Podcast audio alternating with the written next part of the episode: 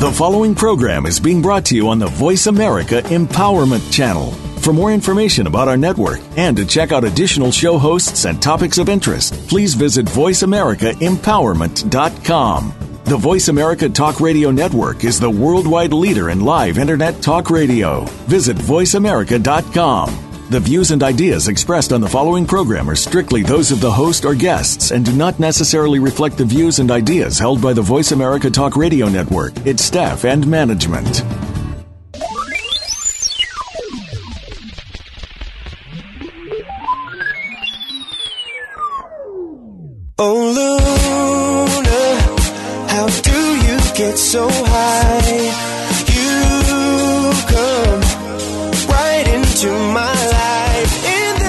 To Why We Are Here with empowerment coach, energy healer, and visionary author Sharon Rose Washington.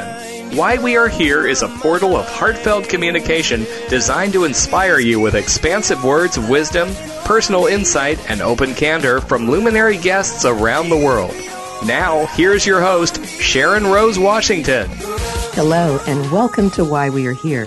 I'm your host, Sharon Rose Washington. You have now entered into that comfortable atmosphere where luminaries from around the world join us to share their contributions, findings, and opinions. My guests today are the illustrious Renee Piane, international love expert, known as the Love Designer, voted Best International Dating Coach, and author of the new book, Get Real About Love. Later on in the show, I'll be speaking with Dee Roman, author, motivational speaker, and an international advocate for women. But for now, let's focus on my first guest, Renee Piane. In her new book, Get Real About Love The Secrets to Opening Your Heart and Finding True Love, relationship reinvention expert Renee Piane asks busy singles to wake up, go deep, and take time for love. With candor and wit, painful insights, and breakthroughs, she shares true love stories, including her own. So today, at the top of the show, let's welcome Renee Piane Thank you for joining us. Welcome to Why We Are Here. Hi, Sharon. I'm so excited to be here, to be with you, first of all, and to share some of my wake up calls with people out there. So thank you so much for having me. Anytime. You know, I, I want everyone out there to know I met you several years ago, and instantly I felt your message of love for not just for for me, but for everyone and everything. And you genuinely have this bubbly energy. You know, you're one of a kind. What do you? Attribute, you are. You really are. What do you attribute that energy to? Well, I think that my passion for connecting people has been since my early years because I grew up in an Italian family. I'm 100% East Coast Italian. And our family was very passionate about community and helping people. So my father and mother have instilled that in me. Um, and I, I just have always been one of those type of people that can really feel people and connect with people intuitively. And I just, I think that I, my message is really about sharing love, uh, you know, and, and having people open themselves up to it because so many people just don't believe in love anymore. So I just, this has just been my path for many, many years.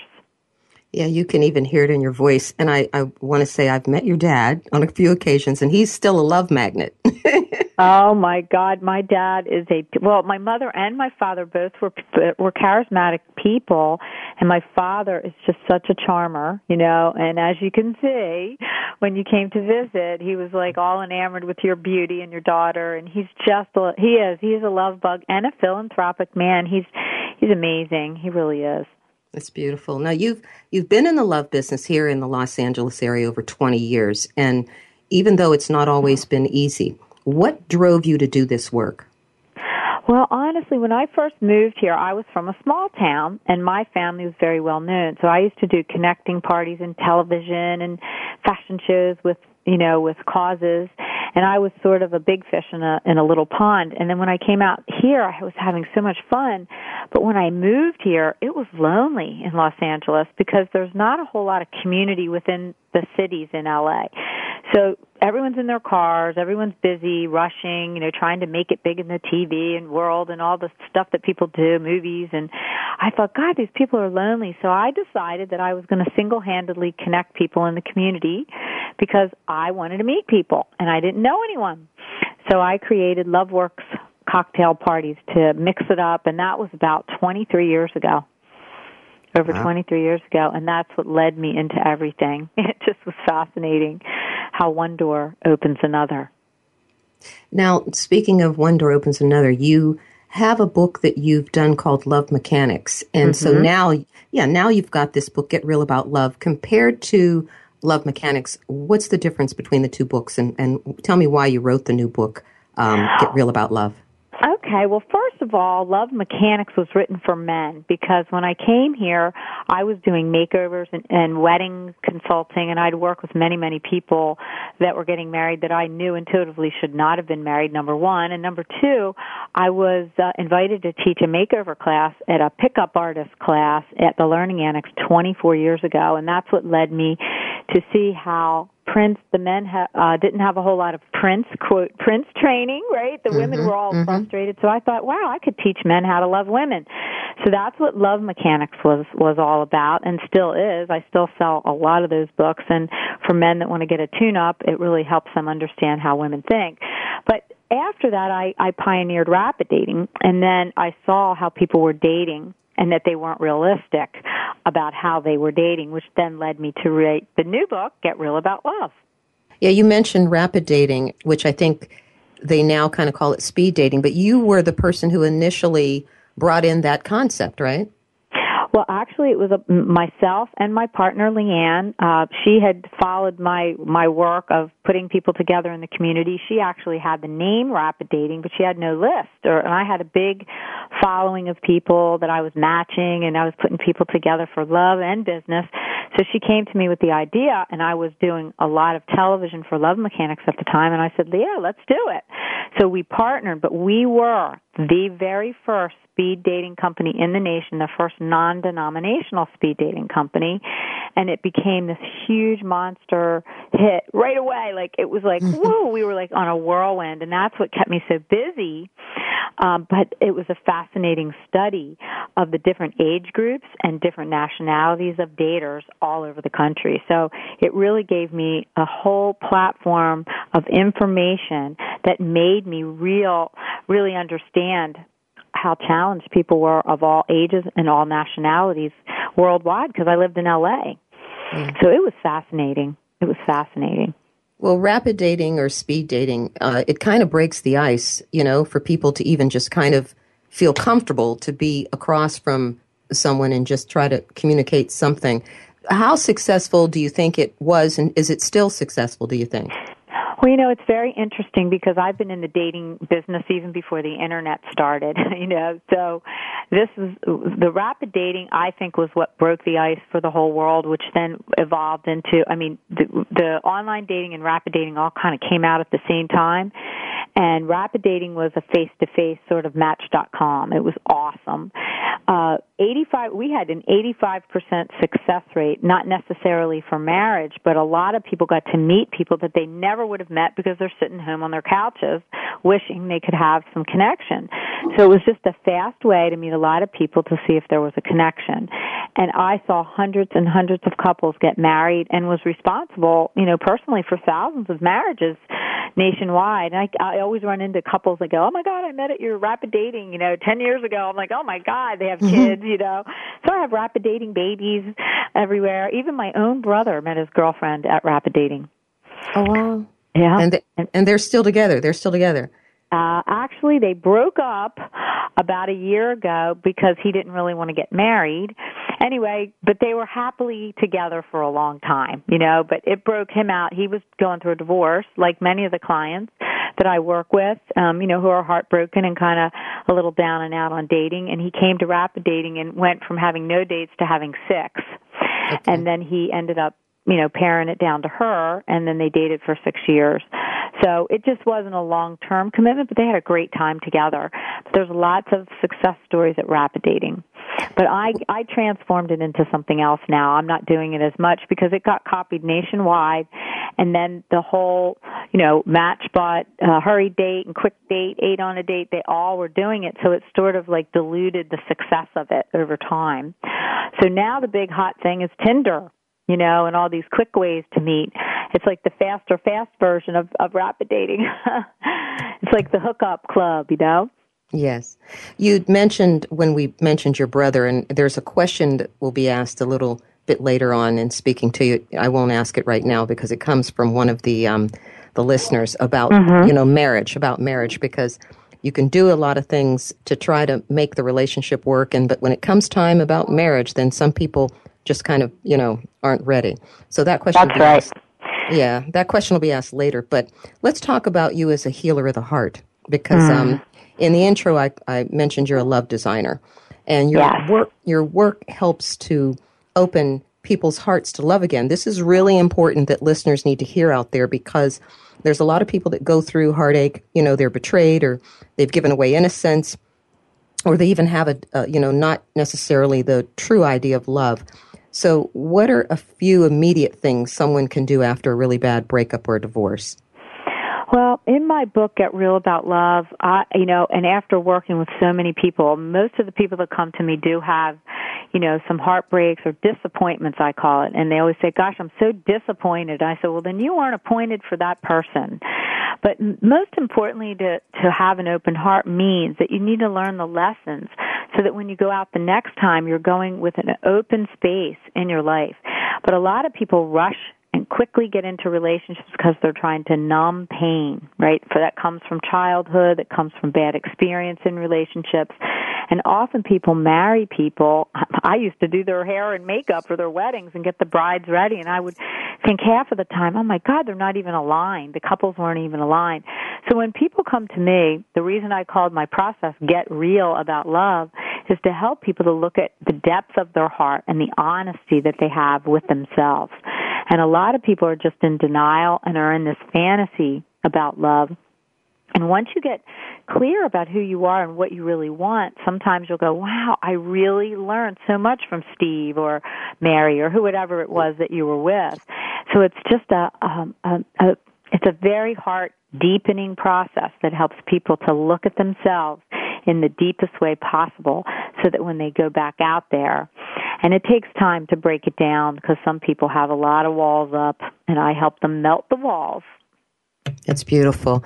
Uh, do you feel that there's really someone out there for everyone? Because I know that anyone listening and, and everyone out there, if they're single, they really are wanting someone for the most part. I would say absolutely that there's someone for everyone. But if you don't believe in love and your heart is all shut down, then you're closing off all the possibilities.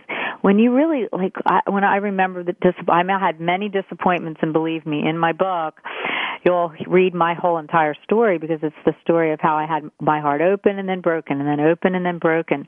But I always believed in love. I always believed in it.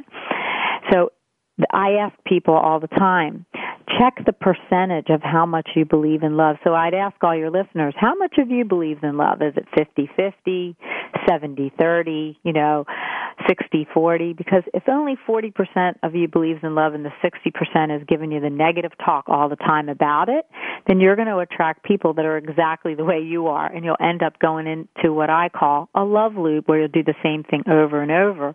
Or you'll just be alone and just have this belief, oh, there's nobody for me anyway. With all the success stories that I have of people who thought it was impossible to find love, you might want to listen to my radio show. There's a woman that called me and she said, if you can fix me, it's, I'm an impossible case. That's what she said when she came to me, and she's now getting engaged. So it's possible for everyone. So they just have to believe in themselves and look at what it is that they're gnawing at, what's gnawing at their heart. Clear it out and then open the space up. And that takes some time. Yes. And your book is partially about your personal journey to finding your soulmate, uh, who's Joe. Tell us how you met your husband. Wow. I, I have to say, uh, writing my book was very, very personal because everywhere I go, like when I met you and anytime, you know, you're around me and you said, what the first thing people ask is, how did you meet Joe? Well, how I met Joe was from doing all this deep work on myself.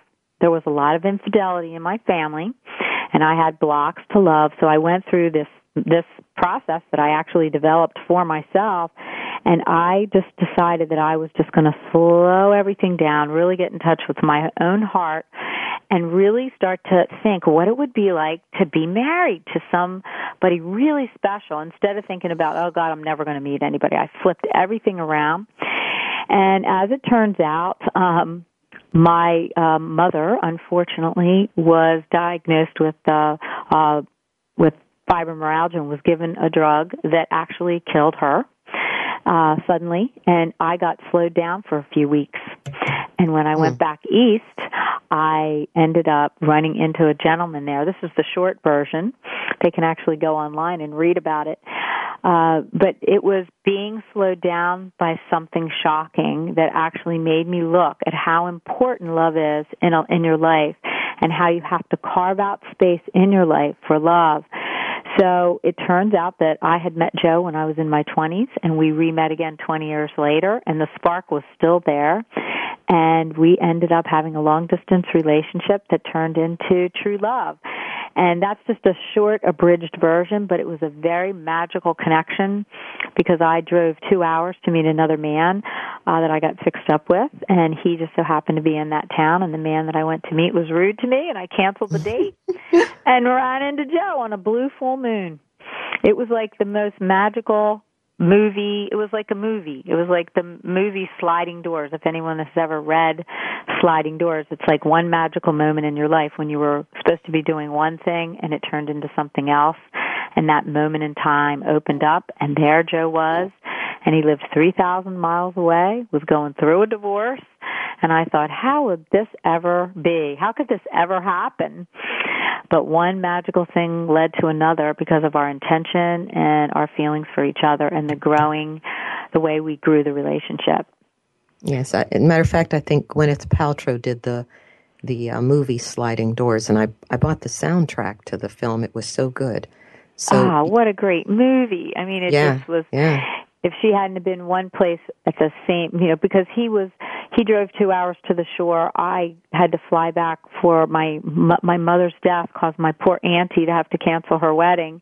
So I came back for this big wedding, and I did a big media thing in, in Delaware, Philadelphia, New York. I was on the radio and television, and Joe saw it in the paper. He hadn't seen me in 20 years. He was on his way to the shore because on the East Coast everybody goes to the shore, and I just so happened to get asked to go on a date.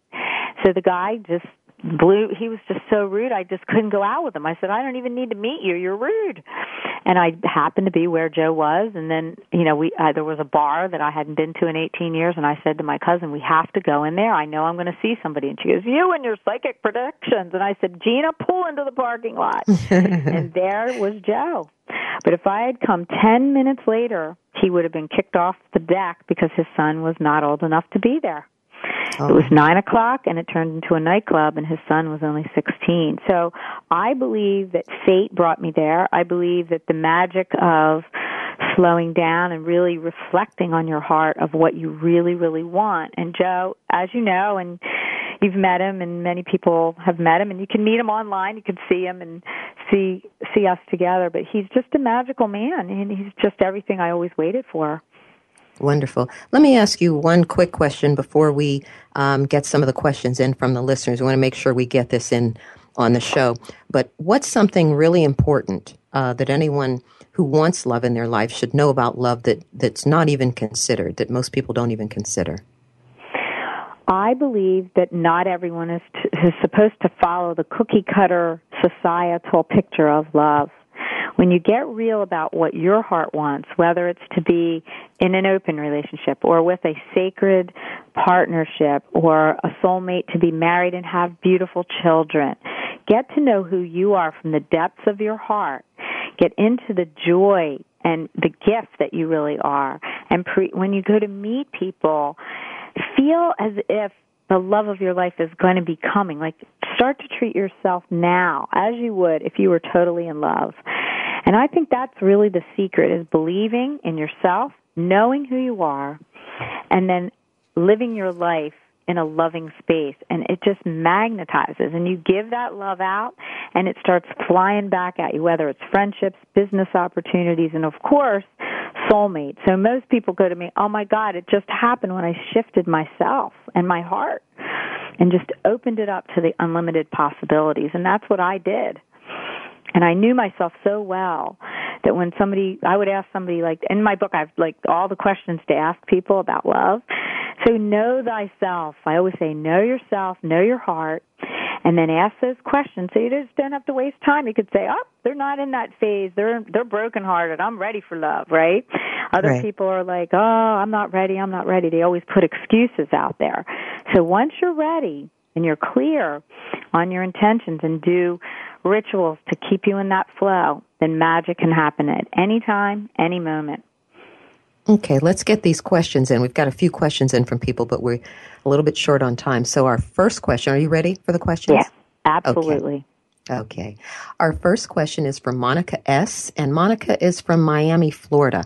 She wants to know if it's possible to recover from being cheated on, oh boy, after her husband has fathered a child with an ex friend of hers. She says she and her husband still love one another, and the child was conceived during a break and it was agreed the break was agreed upon it's a three month temporary separation monica loves her husband she no longer is friends with uh, the, the woman uh, who has the child and she and her husband have two children together ages seven and ten hmm. well being that i come from a lineage of infidelity um, I've seen a lot of it, and I've seen many couples make a choice when they had the break, there must have been something that they needed to both individually work on and possibly to see how magnificent they both were for each other. They were best friends and then they had a disagreement or something and then they broke up and they both agreed to a separation. So she gave him the permission to go out. I don't know if he was unfaithful to her before it happened or uh, that's a little unclear.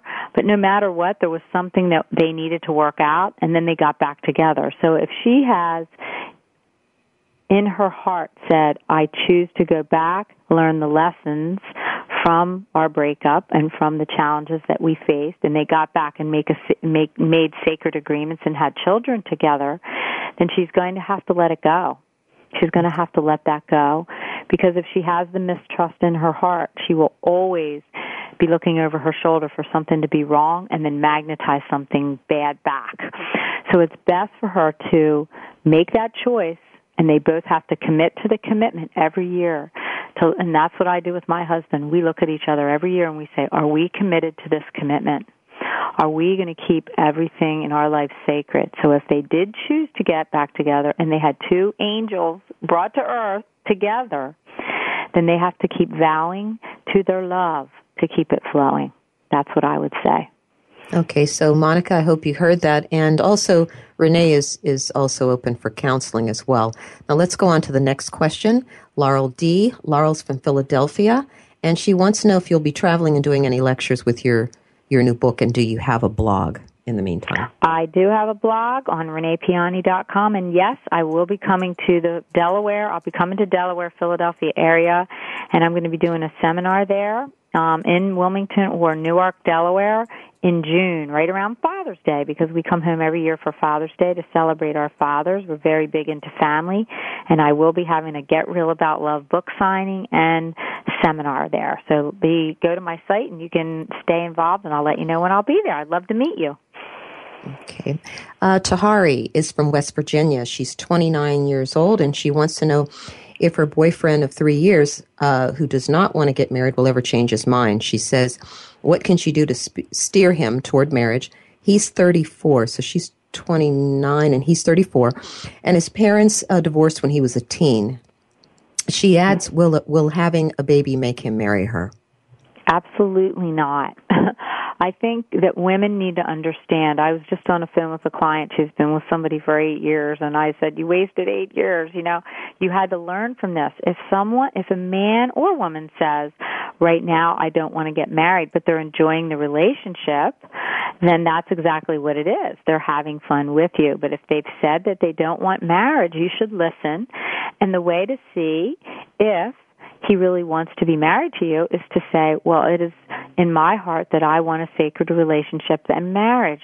So perhaps I should move on and give it a little break and time.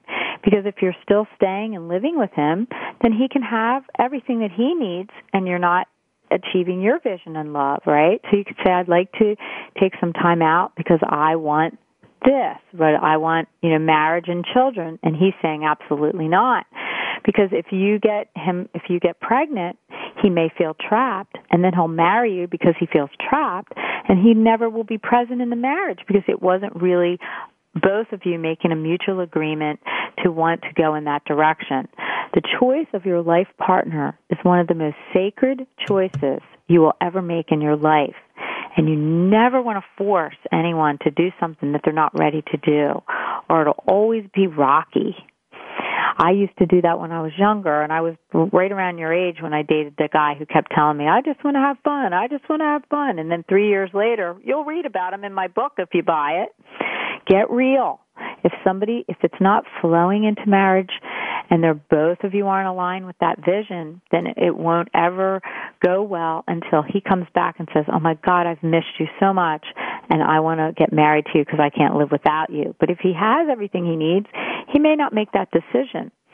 So if you do decide to separate, you're going to have to plan for it. Don't just run out today and go, this girl on the radio said I should break up with you and I'm done. Do it strategically so that you can have a support system as you go through a conscious breakup, I guess you could say, and then you need to take care of your heart so that you can achieve your vision. And okay, I hope let, that this helps you. Okay, let's try to get this last question in from someone. Nikolai is from Bridgeport, Connecticut, and he wants to know if long distance relationships can work. He's in Connecticut. His fiance lives in Tokyo. He returns there every four months and stays for a week or two due to his business. So he met her in Japan a year ago through business. She wants to remain in Tokyo, and he can't move there permanently for another uh, two to three years. Hmm. Well, Nico, the good news is I did that. I had a long distance relationship with my husband, but there does come a point where one or the other person has to make the move, and only you and her can decide whether you want to keep this every four months commitment going. I have seen many successful long distance relationships happen, and I've also seen some fall apart. It's all dependent on the level of commitment that you both have to each other and making it work. But I think what you ought to do is do a test drive by living there to see if it's really what you want. Are you doing it just because you want to be with her? Or are you doing it because you would really want a lifestyle over in Tokyo? So those questions have to come with time. Doing, when you have long distance things like I did with my husband, it was so romantic. He'd fly in, we'd travel, it was fun. Then I said to him, let's do a test drive of the relationship before we get married. And that is what I teach my clients. Don't jump all in until you see what it's like in Tokyo or you see what it's like where you would live, what your lifestyle would be like rather than the weekend love fests or weeks that you have together because those are always lots of fun. But looking at the lifestyle that you would have there if you did make the move, would you miss your family? All those big questions. And I could help you with that. To get okay. real about what you want. Okay, Renee, what's your answer to why we are here?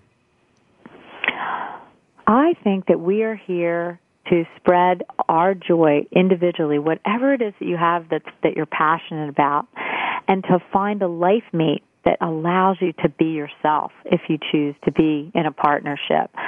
I know that as as a woman that has, is doing her passion every day, I look at people and I think, gosh, you know, I always ask people, why are you here? What is your passion? And if you don't know, that's why Sharon Rose is so valuable because it makes you really take a good look at your life. I say life is to be explored, celebrated. So that's why I'm here. I'm here to celebrate life, to inspire people, so you need to ask your own heart by putting your hand on it. Why am I here? Why am I here? And your inner voice will tell you what it is. And most people go, oh no, how would I do that? So you have to learn how to just go out there and express your passion, whether it's just being a friendly person. I don't know what yours is, but I know mine is to spread love. And I love doing what I do. So look at ma- what makes your heart sing. That's what I would say. Yeah, that's beautiful.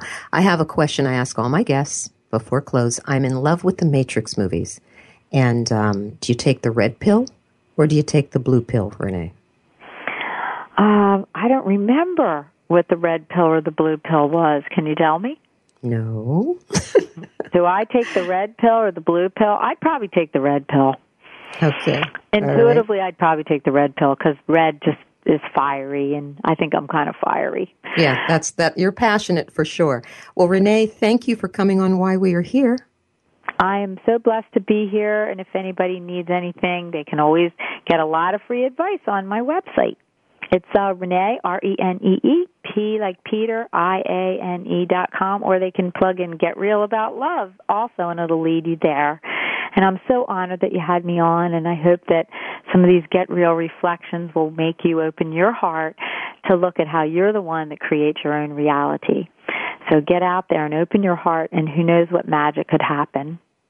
Yeah, well, thank you. We're going to take a break for commercial, but if you'd like to reach us at Voice America's Why We're Here to let us know what's on your heart and mind, then kindly email us at Sharon at whywearehere.info. In the meantime, you'll find me on Twitter at Sharon Isis Rose, and please go to isisrosecreations.com on the contact page to share with us your take on why we are here and sign up to win a few gifts and prizes for being such a great listener. We're honored to have books from both authors today on the show, Renee Piane's Get Real About Love, and Dee Roman's book entitled The 40 Day Fast from Negative Thinking. We'll be right back with advocate Dee Roman.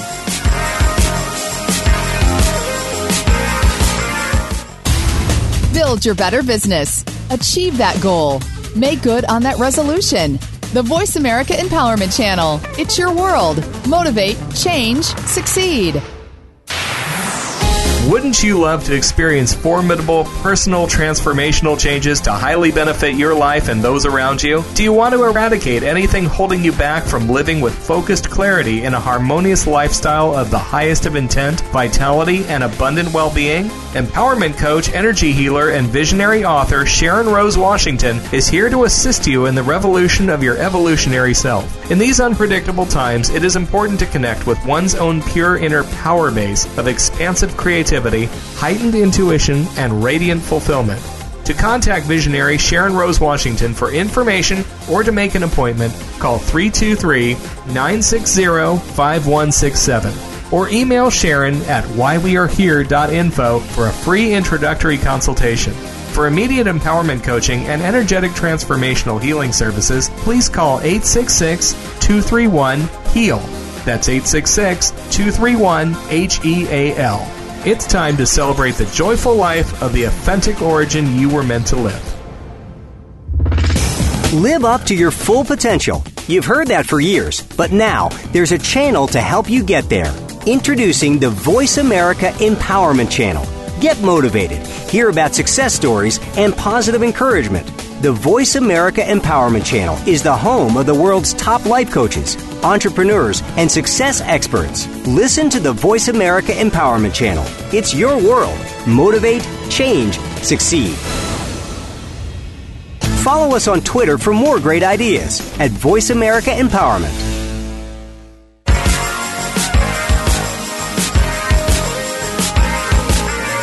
Welcome back to Why We Are Here with empowerment coach, energy healer, and visionary author Sharon Rose Washington. If you have a question about the program or would like to share a comment, please send an email to Sharon at whywearehere.info. That's Sharon at whywearehere.info. Now, back to the show. Hello, welcome back. I'm your host, Sharon Rose Washington. Joining us now on Why We Are Here is Dee Roman author and empowerment facilitator. Her life's mission is to restore and equip women across the globe involved in the sex industry and victims of trafficking to live healthy, vibrant, whole lives. One of the organizations Dee is associated with is Treasures, a Los Angeles based outreach program that is rapidly duplicating itself throughout the world internationally. In Los Angeles, Treasures headquarters location sits nearby, very close to the heart of the adult industry, capital of the world, which is in the San Fernando Valley. This is a fact I didn't know until recently, and it's that San Fernando Valley is where 90% of all legal porn worldwide is filmed, distributed, and or manufactured. The root of Dee's endless contribution and compassion comes from her strong Christian faith. As a liaison, she is in the business of uplifting women who have fallen on hard times and are struggling to get up and stay up. She helps those with broken dreams to heal and to find the desire and strength that ushers in the engagement of self love and self worth, which ultimately leads to service to others. We are really honored to have her here today with us. Welcome, Dee Roman, to Why We Are Here. Thank you, Sharon. It's so good to be here. Thank you for having me on the show. Your organization of service um, to others speaks volumes, and your past, uh, which is intertwined with your giving back. Let's just briefly talk about uh, your journey to getting here and, and what you do.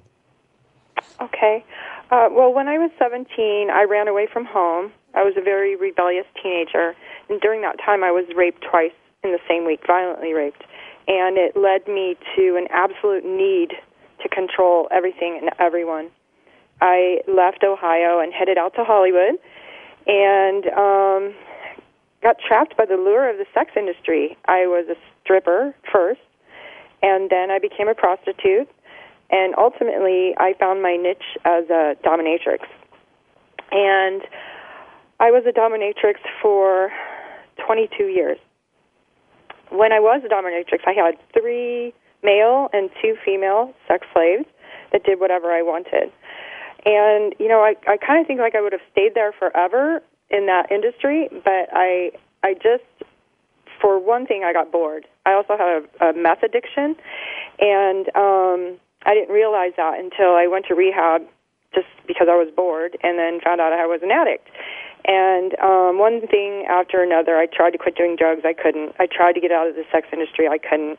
And uh, I eventually I had an encounter with God and was set free from my drug addiction, which gave me the courage to leave the sex industry and start on my healing journey.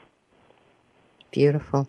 And uh, tell us, you know, because I mentioned treasures, and you're involved in, I think you interact with trained outreach leaders in over 97 cities in nine countries on five continents. And, That's right. Um, that's that's amazing. What's the biggest battle you and your colleagues are facing? Talk more about what you do now.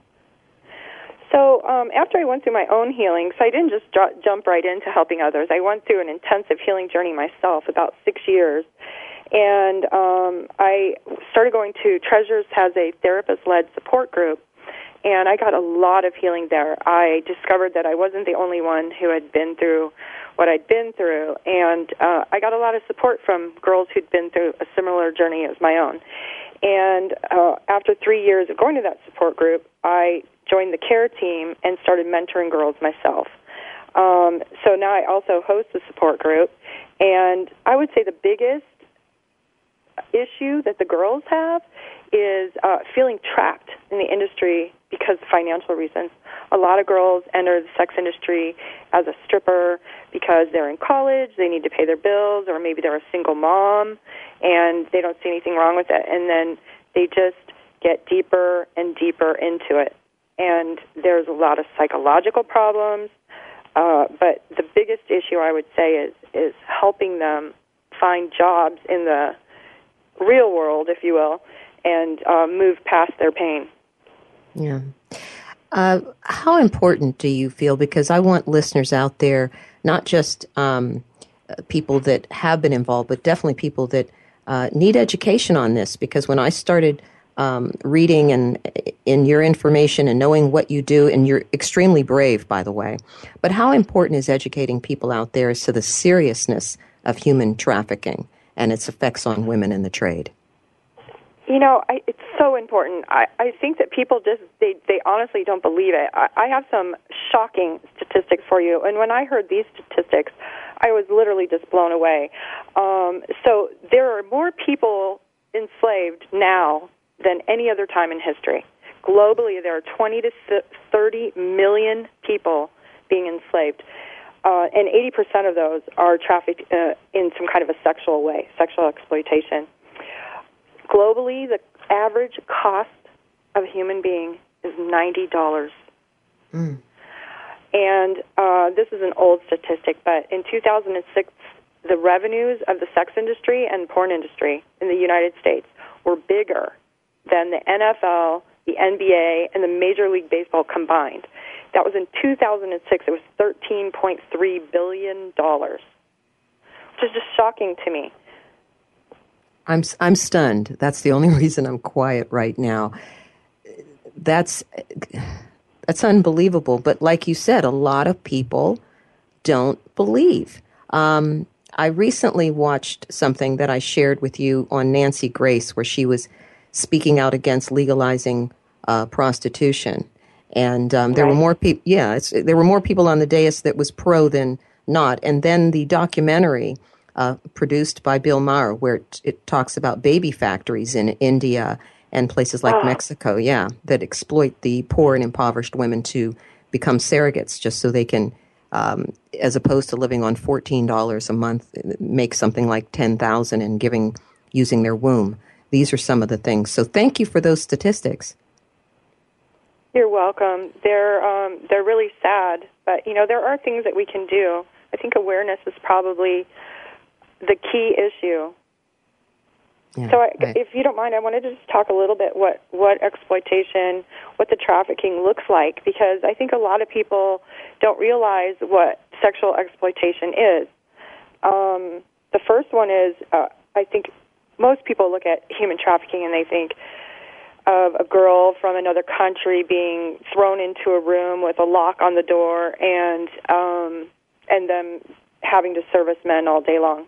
And that- certainly happens. I'm not saying that doesn't happen. There's, uh, according to the U.S. Depart- State Department, 600 to 800,000 people a year come into the United States for those reasons.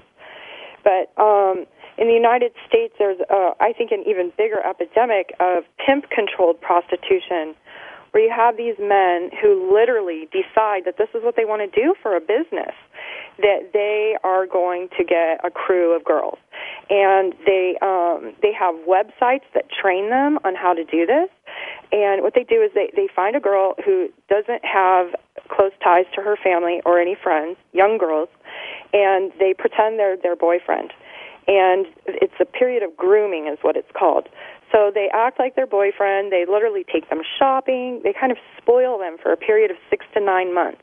Then the girl is in love with him, and they'll even meet the family, be part, feel like they're part of the family now. And so now the girl is actually in a psychological prison. She doesn't even know what is about to happen to her. And the pimp um, will come up with um, an event that um, now he owes his buddies money and they're gonna you know he's gonna get beat up or something's gonna happen. But hey babe if you just sleep with this one guy this one time then i won't be in trouble. You know i wouldn't ask you but i love you. And so then the girl does it. And then the next thing you know she's doing it again and again and again. And she'll be in this position where you know she'll she may even fight back or talk back now this is where the pimp lets her know that he's in control and that um you know their relationship is really you earn me money and you don't have a say and she will be beaten up and she will be threatened and her family or anyone that he may know that um, had any kind of contact with her, he will threaten them. If she has a child, a lot of times they will uh, get them pregnant, so they have a child, then they can hold the child over them. So the girl is literally in a psychological prison where she's terrified, and when she's used up, he will call her his number one and train her to go get more girls. This Yeah, is going on in the United States all over the place. What's the um, the most important message you want to tell young women out there? Uh, the most important message I want to tell young women is that um, that they are loved and valued and have a purpose all unto themselves. That they don't need a man to matter.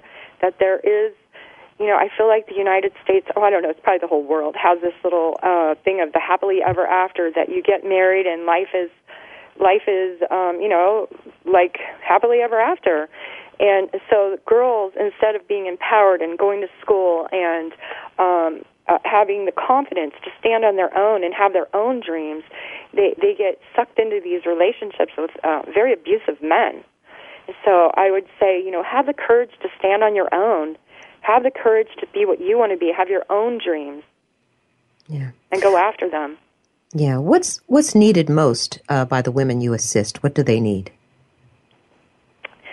They need jobs. So girls come out of the industry. They've been working there six to eight years. They have very little people skills, even less education. Um, they have a lot of trauma, PTSD, and so for them to go into a workplace is um, almost impossible. but they they have such vibrant spirits. They try and they go out. But it's you know it's hard to get a job if you have a, a college education these days. So when you look at people that don't have any education and and even less experience, um, you know it's very difficult for them. And they're coming from where they're making $500 an hour to jobs where they're making $9 an hour. And it's very difficult for them to learn to live on that kind of an income. Yeah. Tell us a little bit about your book because I love the title. So when I came out of the industry, I myself um, had a lot of problems with my mind. I was, uh, um, my thoughts were just all over the place, and um, I joined a group at my church that was, uh, it was called the 40 Day Fast from Negative Thinking, and it was it was really shocking to me. I was like, wow, I never even really thought about what I think about. My just kind of let my thoughts go wild, and so um, the lady that taught it, just she just changed my life. And every year on the first of the year, she would teach it, and, and she would just do a little thing. It was like a corporate fast um, through the internet. We would do emails, and she would just send out an email every day. So a couple of years, uh, a couple of years ago, I contacted her and I said, "What's going on? Are you not doing the fast?" And she didn't reply to me, and I felt like I felt like God said to me, "You know what? You need to do it this year." So oh. I stepped up to the plate and for 40 days, I wrote the 40 day fast from negative thinking. And my friends that were on the corporate fast with me, they were like, this is fantastic. You need to publish this. So they helped me get it published. Beautiful. What motivates you daily to continue to do the work you do with all you see and come up against? Why do you do what you do? Uh, well, I'll tell, tell you, Sharon, I never forget where I came from. Um, I know that 90% of these girls um, have experienced some kind of um, sexual abuse in their childhood, uh, as I as I did myself, and I know that um, I know that they're not beyond hope. When I got out of the sex industry, I was 42 years old. I had been to so many rehabs and so many places to try and get help, and everyone told me that I was hopeless, that there was no hope, that I would never recover. I was just too far gone. But that's not what happened to me. I did recover. And so I know that um that love and um just standing with someone, unconditionally loving them and and just picking them up off the ground over and over and over, letting them make mistakes, but just encouraging them that they can do it. I know that it works because it worked for me. And so mm-hmm. I just think back to myself and what a mess I was and think about the people that surrounded me, how much they loved me, how much they encouraged me, how much they didn't judge me. I was judging myself, but they didn't judge me. And their love was it was groundbreaking. I think that the most prominent thing that I'm hearing for you from you is non-judgment and um, and how you work with with these uh, women and everything. There's no judgment there, not on yourself, not on others, and I think that's wonderful. Yeah, you know there can't there really can't be any judgment. You people don't know what they're going through. They don't know how they got there, what their circumstances were or are, and um, judgment doesn't help them. If you really want to help people, you know you don't judge them. That that's not helpful to them. You just love them. Are you living your dream? Is this uh, kind of what you ever thought you'd be doing, or it just kind of hit you? You know, I'm almost there, Sharon. I have to tell you, I feel like I'm on the path and more than halfway. yeah, yeah. So, um, I, I am living my dream. I, what my dream is is is being able to help women. When I was in the industry, I was, um, you know, I was a drug addict, and uh, I was a very broken woman. And there were many women that I took down the path with me the wrong way, and uh, was the first person to get them, you know, high on drugs and and you know working with me for me whatever. And so um so now to be able to give back to be able to speak into people's lives and possibly save someone from going down the road that I went on you know it it just it makes all the difference in the world. I want to point out to uh, to listeners that you because what I'm hearing is there was no control then you felt that you had to put yourself in a position to have control by being a dominatrix. Also, you were involved in rock music. I mean, you're you were like a rock star, you know. So, right. and and all of that is control. and then you became bored. That's what's so interesting. And then you let go and let let God, right? Exactly. That's exactly what happened. I thought that having control of everything and everyone was what I needed, but it actually was very tiring and burdensome. It got to a point where I didn't want to tell anyone what to do. And I wanted someone else to be in control, but I just didn't trust anyone until I had that encounter with God. Yeah. I have a couple of questions I want to fit in. I've got a few people here, so I want to ask a Okay, couple great. questions from yeah from our listeners. First question is from Portia, and Portia um, wants to know if you feel all women are in an unhealthy lifestyle if they're a prostitute or stripper. She's in New York. Uh, she says she's been in both industries for eight years and loves the money and her clientele, and she does feel empowered. Uh, what do you think um, she or women similar need help uh, in when she's feeling empowered? That's Portia. Well, I have to tell you, of of course you feel empowered. Um, men are looking at you; they're giving you money. You have control over them. It's empowering. It's intoxicating.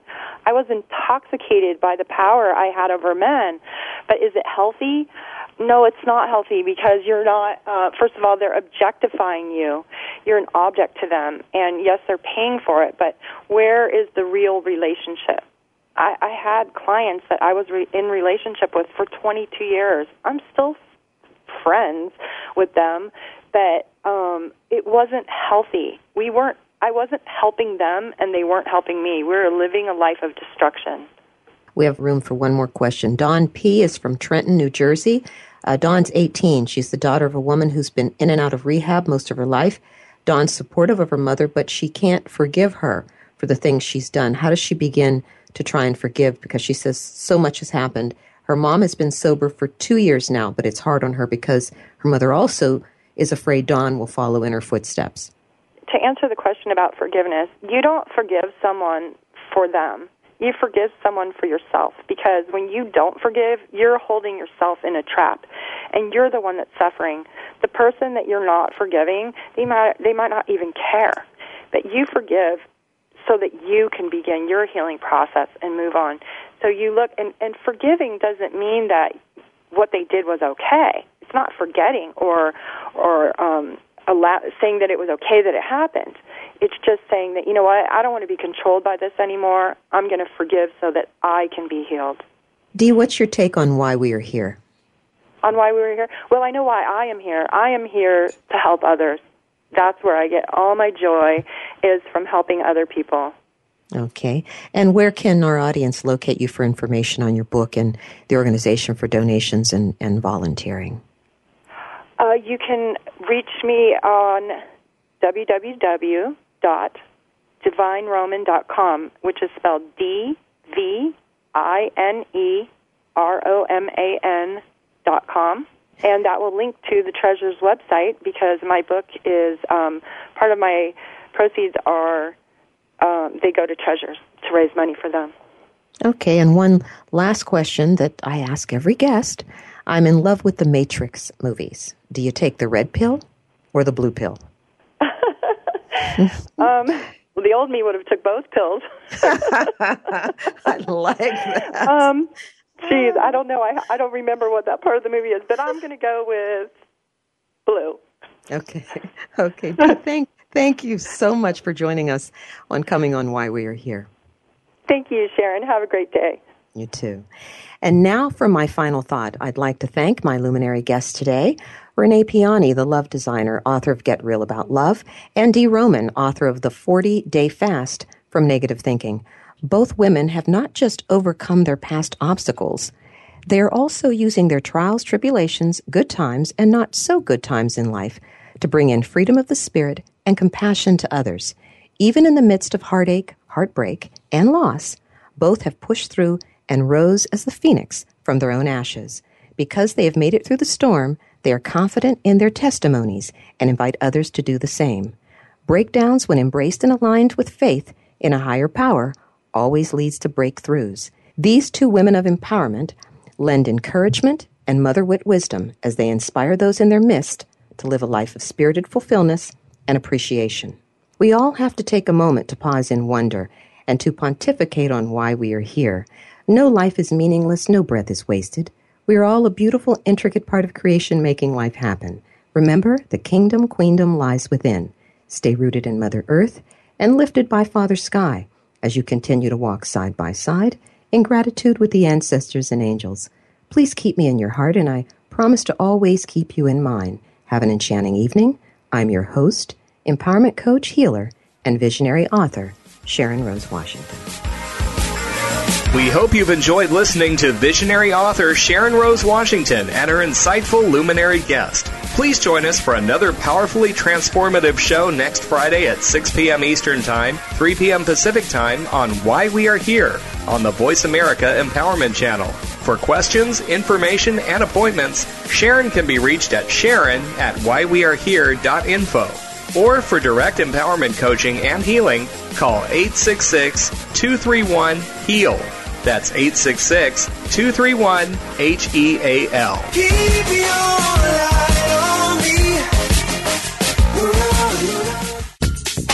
Thanks again for listening to the preceding program brought to you on the Voice America Empowerment Channel. For more information about our network and to check out additional show hosts and topics of interest, please visit VoiceAmericaEmpowerment.com. The Voice America Talk Radio Network is the worldwide leader in live Internet talk radio. Visit VoiceAmerica.com. The views and ideas expressed on the preceding program are strictly those of the host or guests and do not necessarily reflect the views and ideas held by the Voice America Talk Radio Network, its staff, and management.